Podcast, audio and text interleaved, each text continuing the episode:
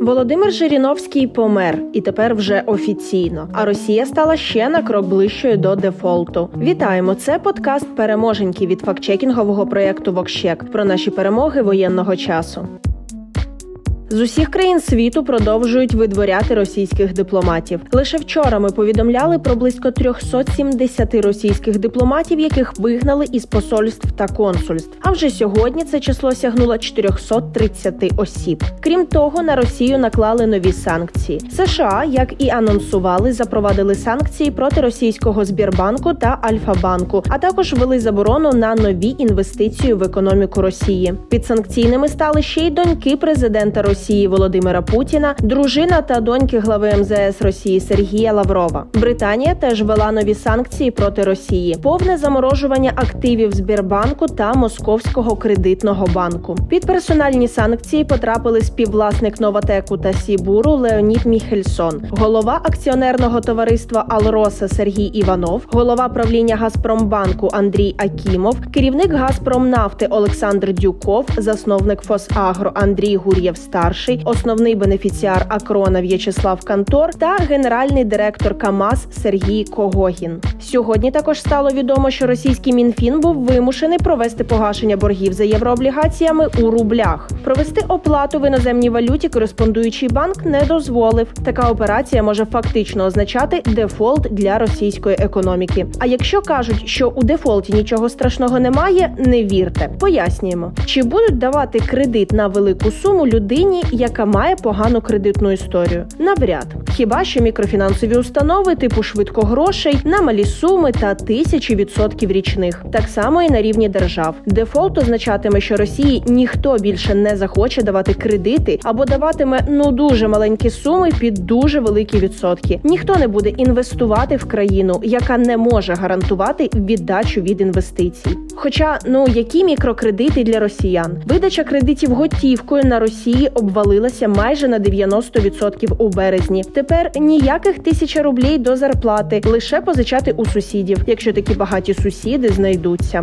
Та мало їм дефолту. Росія щодня на крок ближче до середньовіччя. Росії не вистачає чіпів для карток платіжної системи МІР. Співпрацювати з агресором погодилися лише декілька китайських постачальників. А Мастеркард та Віза для росіян вже давно недоступні. Ще одну перемогу маємо на культурному фронті. Найбільші продавці електронних книг Росії знімають з продажу книги про Гаррі Поттера за рішенням правовласника. Та і нащо росіянам той Гаррі Поттер? Он у якій країні магії живуть. Пропаганда замість заклять, ракети замість чарівних паличок, горілка замість магічного зілля. Ба більше отруйна західна пропаганда російським дітям ні до чого. Саме так ймовірно це буде пояснювати Роскомнагляд. лише пропагандистські мультики, щоб з дитинства виховувати рашистів.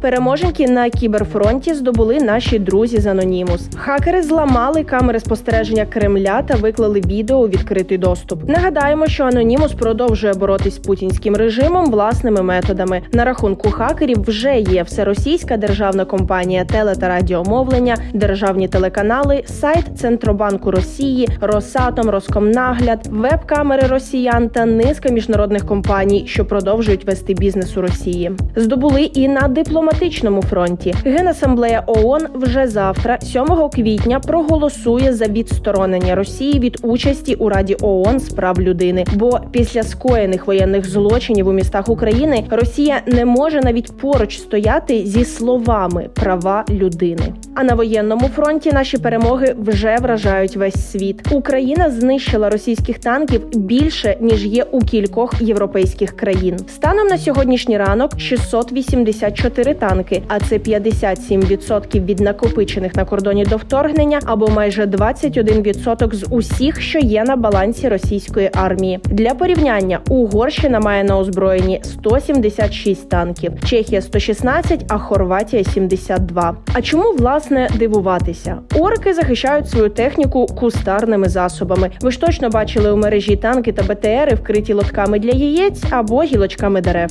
Тепер до обліку живої, точніше дуже живої сили. Кожен п'ятий вбитий в Україні окупант має офіцерське звання. Йдеться у розслідуванні російської служби BBC. Сьогодні зранку генштаб збройних сил України прозвітував про 18 тисяч 600 вбитих орків. Ще кілька десятків тисяч поранені, а сотні у полоні. Ми перемагаємо і на інформаційному фронті. Причому окупанти визнали свій програш, а тому посилюють цензуру в армії та обмежують доступ до інтернету особовому складу. Думають, убезпечать так своє військо від деморалізації. Але ж ми з вами добре знаємо, що наше інформаційне військо проб'є будь-яку російську броню та донесе правду до кожного рашиста. А ще здається, армія РФ починає розвалюватись із середини. Цивільний персонал армії Росії жаліється на інфляцію, а профспілки погрожують судами. Тож, схоже, росіяни доб'ють себе самі. Нам лише залишається щодня допомагати їм у цьому.